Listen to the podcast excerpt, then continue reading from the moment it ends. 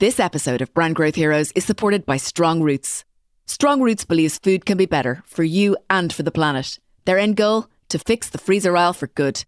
I love Strong Roots for so many reasons, but particularly because their exciting product innovation and inspired branding has revolutionised freezer aisles across the globe in only six years. So this season, with Strong Roots support, Brand Growth Heroes will continue to champion the founders of insurgent brands on their own scale up journey. Thanks again to Strong Roots, simple, real food.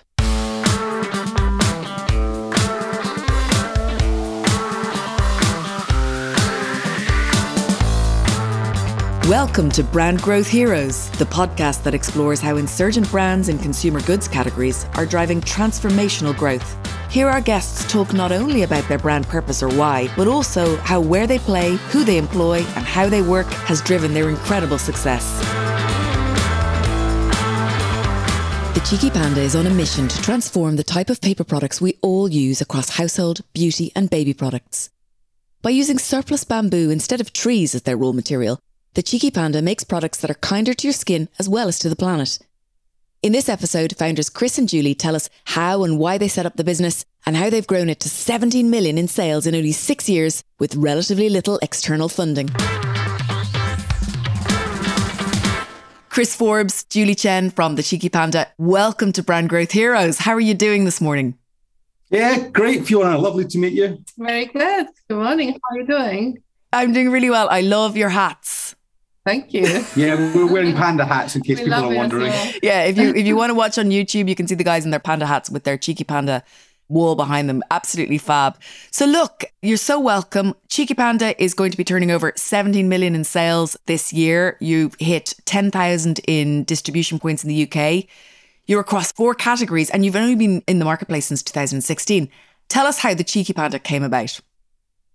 So uh, this is Julie's idea. So perhaps Julie could um, explain it a little bit. Great. Yeah, I had this idea because I was growing up in China and kind of um, grow up with bamboo and know a lot of benefits. So kind of come across bamboo tissue products. Um, how many years ago? Do you remember? Um, 2015. Yeah, it's about 2015. and I met Chris. I was talking to him about this idea. And then I was thinking kind of create my brand as well, called it Cheeky Panda. So cute. Yeah, I discussed with Chris this idea when we were first met and we were just going out with each other. And then uh, we were later on engaged. So I took him to see my parents in China. And then we decided to explore this idea while we were there. Um, yeah, I had to persuade Chris really hard to go to visit factories because he was enjoying a holiday in my hometown.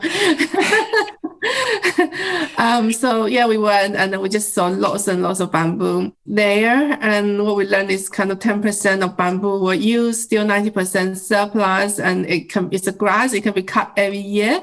And and but it's not been used enough. So then we thought, why are we wasting this resource? And we got then we're cutting down trees to make toilet paper and things. This could be a solution. Um, so that's when we thought we have to launch this business. Uh, and, and when we when we sort of uh, launched the business, uh, you know, we, we essentially we thought, okay, well, you know, bamboo is the world's fastest growing plant. You know, trees take 30 times longer to grow.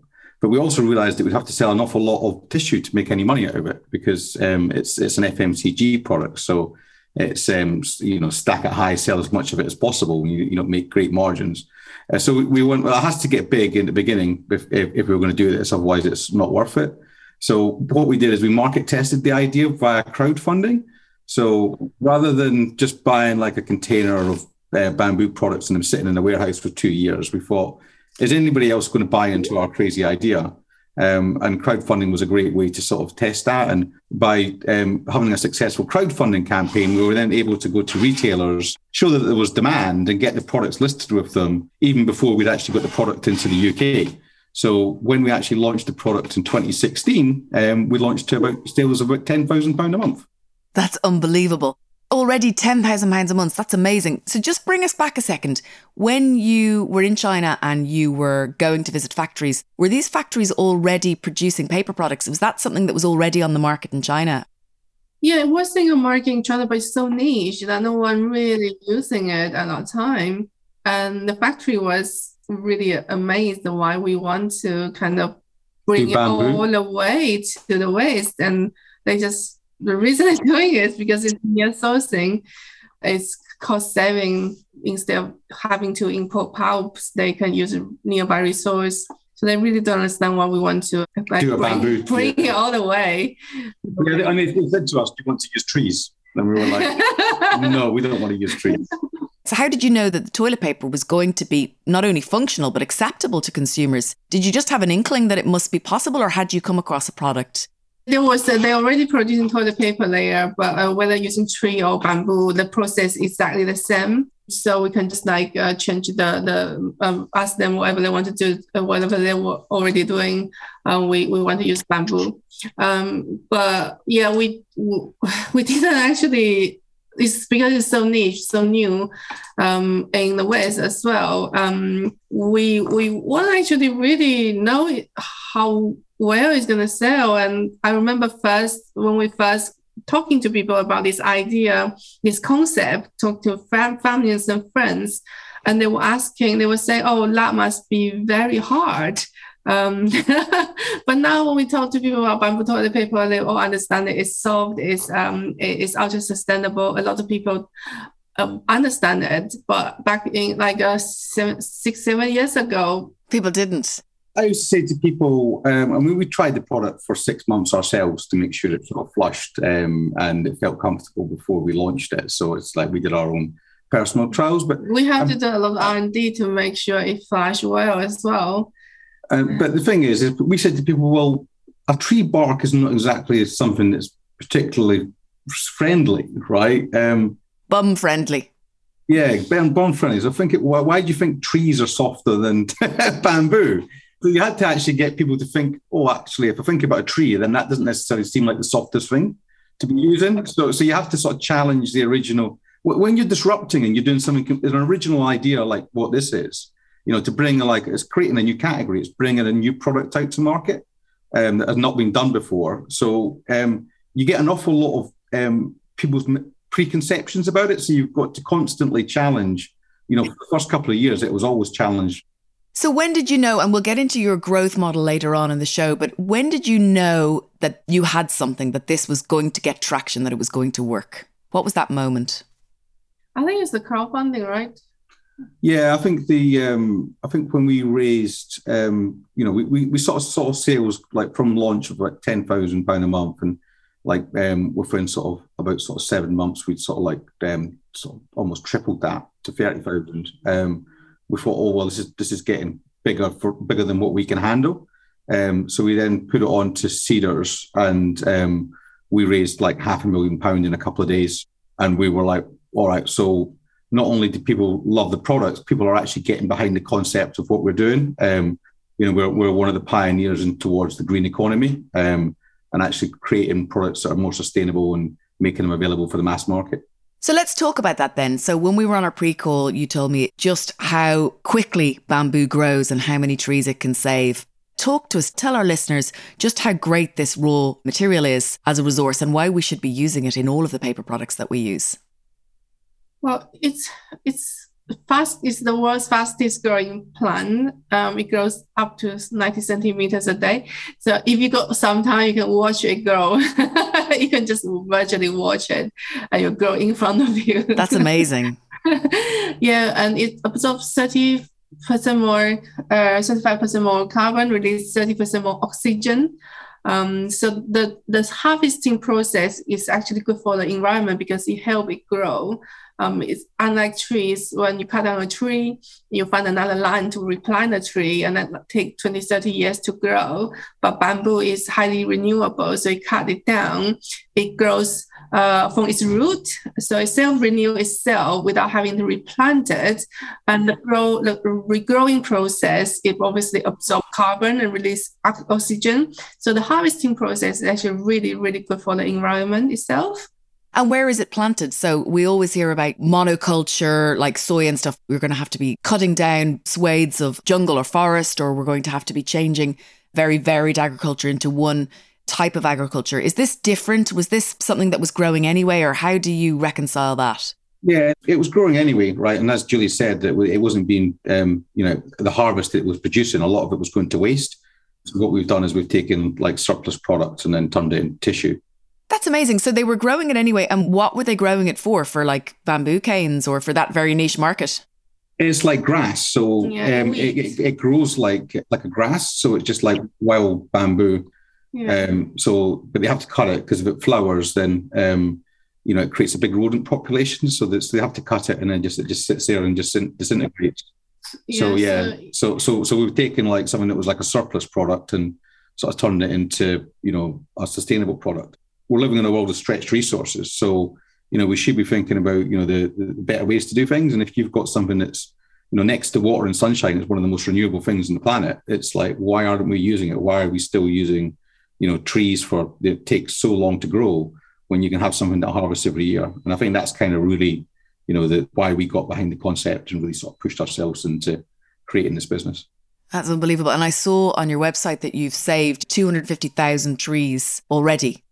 And it's been, yeah, and that, that's that's that's amazing what we've been able to achieve by, you know, I mean, it's the, and the consumers buying our products as well. So it's not just us creating the products; it's about people buying the products. Good point. Good point. And you know, so everyone that's part of our journey is really influencing it, so everyone can feel part of what we're achieving. Um, and then, you know, we've saved about 30,000 tons of carbon as well um, on a cradle to grave analysis. So that's kind of everything from, um, you know, the, the production and cooperative farming to cutting it down to um, pulping it, manufacturing it, shipping it through the warehouse and towards the end of life. And we've did reports against um, like the big paper companies against our carbon reduction. And why is that? Why is it more carbon friendly? Is it the process or the way you've engineered the process?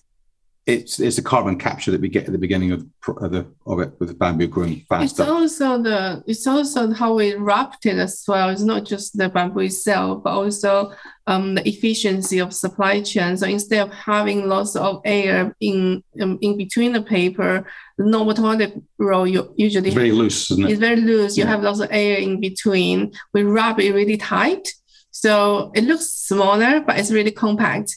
Um, There's actually more sheets. there's more sheets. Yeah. Yes, 200 sheets against Andrex like 180 sheets or something. Um, and then during the transport, because it wraps so tight, it, uh, per per shipment can load a lot more tissue and that reduce carbon. Um, so therefore, just on a total calculation, it reduced um, 65% carbon than virgin tree pulp and 31% less carbon than the recycled toilet paper. God, you guys are a good match. Chris, I had a pre call with you, but I hadn't met you before now, Julie. But Julie, you're just as data driven and fact driven and analytical as Chris, I see. it's wonderful, uh, a power couple. So, okay, let's talk about this then. We've mentioned looking at things in a different way, looking at systems in a different way, disrupting what had gone before. So, disrupting the industry from the point of view of the raw material, from the point of view of how the supply chain, how you pack it, how tightly you pack the rolls. What else have you disrupted in this model, Chris? Uh, there's a couple of things. I mean, so we, we talked about the carbon and um, the you know the the trees saved. Um, there's also plastic reduction. So in 2018, we shifted our um, our toilet paper um, and our kitchen rolls um, from being wrapped in plastic to wrapped in paper. Now that was a big risk for us because basically we switched two of our largest lines off, put a new, more sustainable line in place, not knowing if consumers would buy it at the same rate. Um, thankfully, they did. And by doing that, we've saved about 10 tons of plastic. When our son was born in 2018, um, we were using alternative uh, wet wipe products, and we realized that they had the wet wipes had plastic in them. So within a couple of months, we created um, a bamboo wet wipe that didn't have plastic in it. Um, so you know we've done two major things around uh, plastic reduction as well. So you're across four categories now. So talk us through the categories you're in. Sure. So um, well, tissue paper, yeah, we're in household. So household, household would be tissue paper, toilet paper, facial tissue, kitchen roll, pocket tissue. So all the tissue paper you would use in your and, house. and straws. Um, yes, Jules. Um, and then we have Baby. uh, baby, mother baby range, which we have baby nappies and baby wipes. And then we just launched this beauty range, which uh, we have this uh, amazing makeup removal wipes. All the makeup artists are using it. Yeah, you were telling me that you've got some famous makeup artists using your makeup removal wipes, right? Yeah, they were using all the Netflix production um, and the big uh, Hollywood production. They were all using it. I didn't realize you had baby nappies. Tell me about the baby nappies. Yeah, so that's uh, we had two versions. In the first versions, um, kind of we pack it, we go a step a bit too far and pack everything in in cardboard, um, intend to reduce more plastic. Unfortunately, it just um, it looks so different if you haven't quite adopted yet. So we, we now release version two, which is more similar to the main, mainstream. Um, so we're looking to hopefully uh, kind of push it a little bit hard in terms of marketing in the next few months. I'd love to try them because I can imagine after I got a lovely shipment of your products when I was talking to your company about six months ago. And what really surprised me, and again, it comes back to what you were saying, Chris, about this preconception, it was how soft they were. And I can imagine now that you've told me about the nappies, and I've still got one in nappies, I can imagine they're going to be really soft. They're really soft. They, are really good. very yeah. soft and yeah. And watertight as well. Because so absorbent, right? They're so absorbent and so hypoallergenic. It's like really kind for new, newborn sensitive skin. Our, our products are known for kind of hypoallergenic. It's kinder to people's sensitive skin. And uh, with newborn and babies and bamboo, our bamboo nappy is, is, is very, very skin friendly there's a nappy brand, wonderful nappy brand on the growth strategy program. And they were telling me that there's something like 18 or 36 different layers, and every layer has got plastic in it in most standard nappies. How do you build a nappy that is more sustainable? I mean, other than using bamboo as your main absorbent, is there just no way around the plastic from a leakability point of view? So we have to reduce where we so wherever we can to replace a more environmental friendly material. Uh, however, unfortunately, with nappy so many layers uh, in, in the composition itself, we haven't been able to achieve 100% biodegradable yet. Um, so hopefully this is something we're gonna be working on in the next few years. Yeah, that's that, and that's R and D. I always say in business that you have to listen. Some try, sometimes people try to create the most perfect product, and by trying to create the most pro- perfect product, they never actually get a product to market. So sometimes what you've got to do is you've got to get version one out, right? And you've got to see how the market act, acts to it, reacts to it, if they like it, and then you can keep evolving it and that's kind of what we've done with like m- most of our products is works it's all things like work in progress. And you know to be able to you know we've i think we've got the most biodegradable content of any nappy um, in in the U- uk um, but if if we go where we want to we'll have 100% biodegradable. We're obviously going to put a bit of money into r&d and there's, there's a few things that we're kind of sort of chasing at the moment which mainly is kind of growth at the moment so, talk to us about growth and talk to us about your growth model because it's really interesting, Chris. Both of your approaches really inspired me when we were talking on the pre call because your background is an interesting background as well. And therefore, you think quite differently to most entrepreneurs coming into the marketplace. Can you explain a little bit about how you came to this, what you brought to the party? Certainly. Well, I was, probably two things that I, two parts of my career that I'd worked in previously. Um, as I run a, an executive search firm, and I was partly in financial services um, so I really got to understand capital market and you know equities and FX and commodities, which are obviously very important for an FMCG business. But I also um, spent a long time helping build PwC's consultancy business, and we were building small business units of that could grow from like zero to to five million pound, and that would be across supply chain, um, operations, uh, digital technology, and you know, uh, and particularly a lot in the mid market as well. So I'd met thousands of people um, that are directors of you know businesses anywhere between sort of 30 million to sort of three billion pound. And I got to see all the good and all the bad about how they operated and the different types of investment models. So I almost kind of describe it as having like a 25 year MBA, uh, where I was on, you know, saw a lot of, lot of theory, but I never actually got to use it in product. And, and now that I've been working in product, I, I really sort of been able to use all that skill and experience into into building a fast growing business. If you're the smart founder of a scaling grocery brand and you're inspired by what you learn on Brand Growth Heroes, why not check out our online business accelerator for founders who want to take their growth to the next level? The Growth Strategy Program is a six week online learning course which offers a suite of bespoke lessons, tools, one to one coaching, group workshops, and access to a growing network of support from smart founders of grocery brands just like you. You can find out more by going to fionafittsconsulting.com and then clicking online courses. Then just press register your interest today. Thanks again to Strong Roots, simple, real food. So, what would you say the main phases of growth have been, and how have you structured those phases? what has your thinking been behind? Because you've been quite analytical, haven't you, about how you've planned each phase of growth? I mean, it was bootstrapped originally, so it was done from our bedroom. Um, so that you know, we tried to you know not have this sort of big bang approach to it. We were sort of like, like we were sort of trying to test and learn, and then we've kind of crowdfunded it every single year, so that you know, as we've got to like a new level of revenue, we've been able to set a new price, um, and that's been able to show a yield for beginning investors, um, as as well as get people on that growth journey. So it's kind of been a you know, we've always tried to get to profitability before we scale again. So, um, you know, it, when we were got to twenty thousand pound, we started to, show a little bit of profit, and then you know we built built a, a, larger team. Then we went into the into the red again. Then we got to the black. Then we raised some more money, and again, we've kind of sort of been in that um, get to profitability, um, build, invest for the next level of growth, and that's kind of where we are. As we're kind of you know we made money um, last year we're going to be in a bit of a burn this year, but we're raising some capital. We should be back into the black again in 2024. And, you know, we potentially we could have a 50 million pound turnover business at that point. And there's a lot, I mean, Jesus, that's just amazing, isn't it? And I suppose when you think about the size of the household tissue market, even in Europe, I mean, how many billions is that worth? Uh, in Europe, it's about 30 billion. 30 billion. I mean, you know, what kind of percentage market share could bamboo have of that marketplace?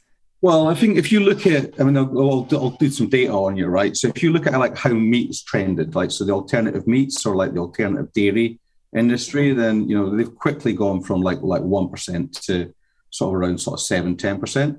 So if you look at like across our categories, our, our total markets addressable is about 200 billion. So you know we could be looking at like within five years, 20 billion of that market being in bamboo, and um, you know, we're certainly positioned as one of the sort of leading brands, you know, really sort of pushing it across lots of distribution points and an omni channel. So, you know, even if we get sort of 0.1% of, you know, well, 1% of that 20 billion, then we've got a 200 million turnover business. Unbelievable. And this is where brand building becomes so important, doesn't it? As well as creating barriers to entry and, you know, knowledge about how to run the supply chain and relationships from where your supply chain is originating, etc. But brand building is so important in this situation, isn't it? Because if you are the leading brand and you've got hearts and minds as well as bums and faces, um, which I'm sure you will. So, talk to us a little bit about the brand, the Cheeky Panda brand, and how you go about creating that engagement with hearts and minds. Yeah, okay. So when I first created this brand, and um, I thought it's a fun cheeky. Um, a panda like it's fun, it's cheeky, and I have this character. I can do a lot of fun things and become a promoter and, and a character for represent this brand. Uh, but what I didn't realize is bum. It also means bum cheeky because cheeky panda also means bum cheeky. Um, that's when when we first launched toilet paper, and then people tell uh, me, "Oh, that's so clever." It's, it's like bum cheeky. I was like, "Oh, I didn't really actually realize that."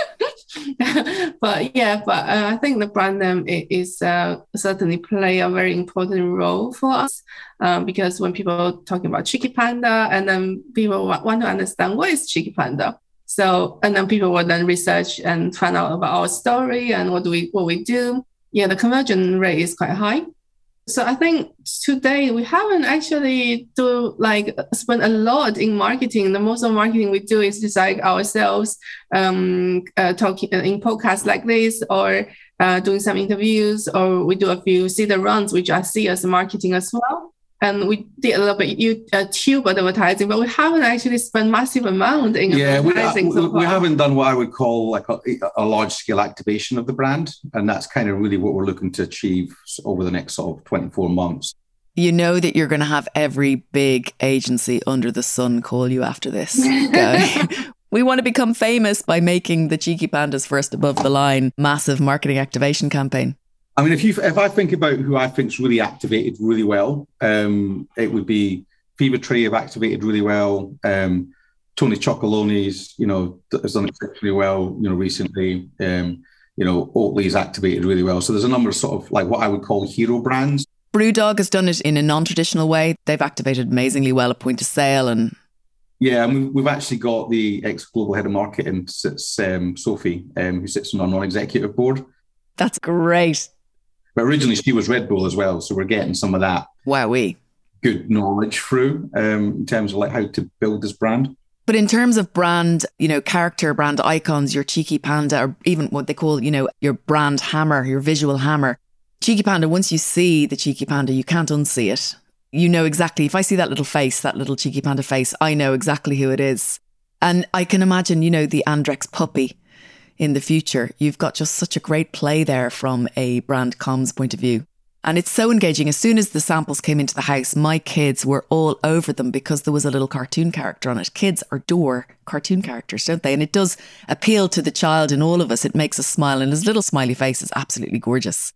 And I think once we get more into mainstream grocery, we'll really start to see the benefits of that. Completely. You know, it is, it, it, it is the next generation that's driving this. And, it, you know, it is, it is what we're doing is all about the kids' future. And you know they, they're very aware that they don't want to live in a world where you know resources are continually constrained and you know it's it, so we can actually do something in a massive positive. And they'll they'll say to their mom we have to buy cheeky panda. We don't want to buy the other stuff. Um, it's not sustainable so we haven't really talked channel yet. So your 10,000 distribution points in the UK, what split across your revenue or your sales? How does that split across online versus or e-commerce versus retail or wholesale? E-commerce is uh, probably 50%. Um, and then we follow by the big grocers such as uh, Waitrose and uh, Ocado. Um, and then we have lots of independents. God, you've got so much headroom even just there. Isn't that amazing? You're already at 17 million and you're not in Sainsbury's or Tesco or Asda or Morrison's. Unbelievable. Yeah. So that's kind of uh, taking 70% of the, the, the distribution, and then the remaining 30% is uh, export. So we are exporting to America, it's doing really well at the moment, um, and we are exporting to France, Germany, um, um, Holland, um, Poland, um, yeah, uh, and also the Middle East as well. Um, so that takes about uh, the overseas market takes about 30% of the business. How many people are on your team now and what kind of roles have you filled? We have about roughly about 25 now globally? Um, yeah, so it's very lean structure. Um, we yeah, we, we run very lean model. But I was just thinking when you were talking about all those different markets and all those different channels, you know, each of those is a specialization. As a company gets to your size, you start needing, and I know you're already populating your board and your team with all of these people with fabulous experience that's amazing. Do you have someone looking after international, for example? How do you structure it? Yeah, we do. We have. We have. Um, however, they are. We don't do direct, uh, so it's done through distributors, and that that means we don't have to invest ourselves those markets. It's yeah, we couldn't do it if we had a team running around France and Germany and the USA. Um, you know, you, you, we're, we're still we're, we're basically a shared services model where like all operations, finance, and marketing are all done from our London HQ. And then even in even our London HQ, we've got people that are dedicated to like France or or Germany. You know, and it's a lot of it's systems driven as well. So we're all about, you know, building in the right technology to be able to have straight through collections from our clients' portals to our warehousing so that we can scale the business without having to build a big back office. And I think that's something that we've engineered into the business quite early for a business our size. And I'm sure once the market proves itself, if it's worth having a country manager for that market, even if it's based at home, that's what you'll do, right? Yeah, and that's exactly what we'll do. And um, you know, I think we're just getting to the point where the, you know the, the brand's sort of established itself um, in, into certain markets, and you well, actually you can further invest into those markets and you know essentially do exactly what was done in the UK. You know, where we're starting to build you know a very loyal um, fan base, and we can do that across other countries as well. How does the brand name translate? I'm not saying physically translate because obviously you leave it as the cheeky panda, but do people get it in another language these days? we don't. well, I think I, I, think I think we are quite lucky, right? Because what we've done is we've sort of we're selling in around about thirty different countries now, um, and we, we we still sort of get like regular good rates of sale. So it's like a lot of brands really struggle um, to cross territories and cross like regions and geographies. Where I think we, what we've done with Cheeky Panda quite early is because we've gone so wide, um, it's been able to sort of prove that we can sell across all markets under the same brand name.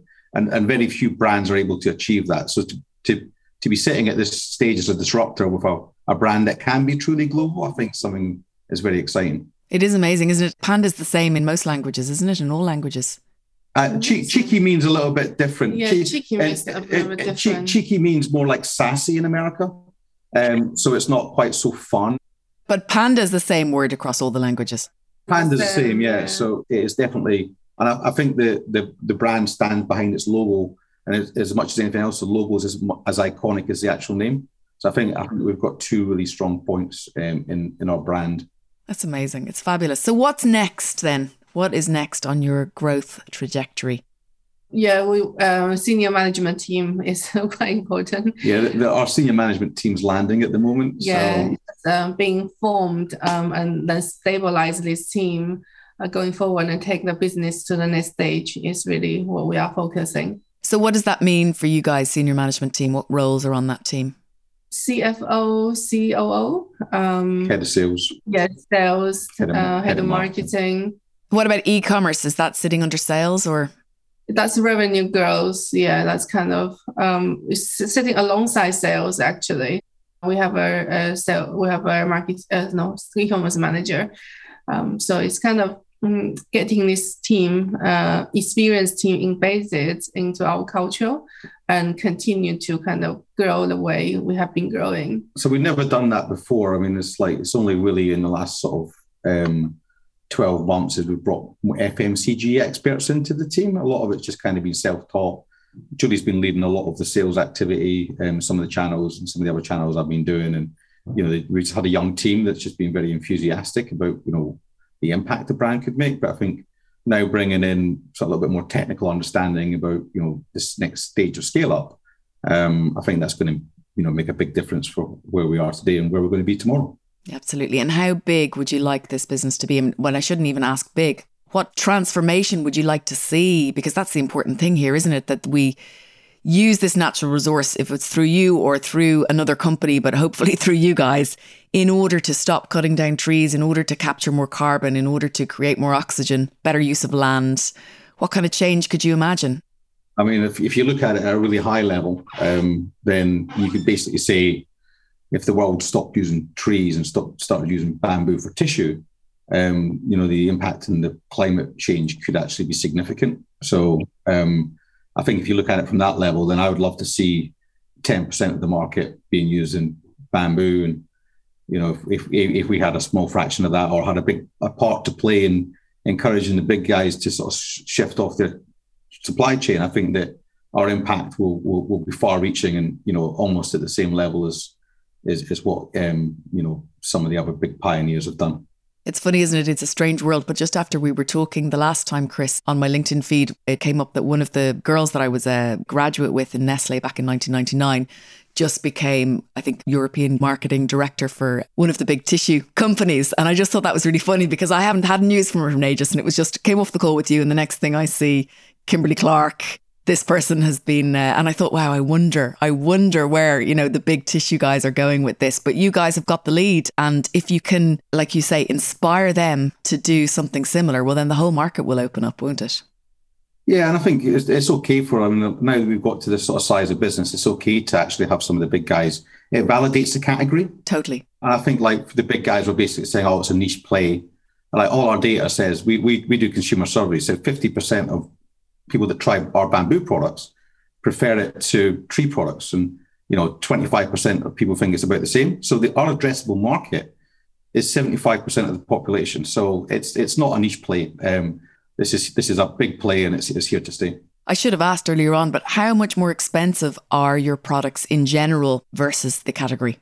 It's it's an affordable luxury, slightly premium, but sometimes when you break down by sheets, it's actually sometimes better value than the premium products that um, other brands have because we are 200 sheets, three ply, and most of sometimes they are two ply and then 180 sheets. So although the pack price might look a little bit premium, but actually the breakdown it might be okay. You get a lot of value for it. We got a lot of value for it. Um, And, and, and on the on the baby wipes, for example, I, I I know that you know when we certainly used an awful lot less of them because they were so effective, um, and and I've had that feedback from so many people. And if you look at our online reviews, I mean, we've got well over sort of 15,000 five star reviews across our product range, and people saying. I've never wrote about a tissue brand because there was nothing ever to write about, but I, I feel inspired to make a review about this about, about this company.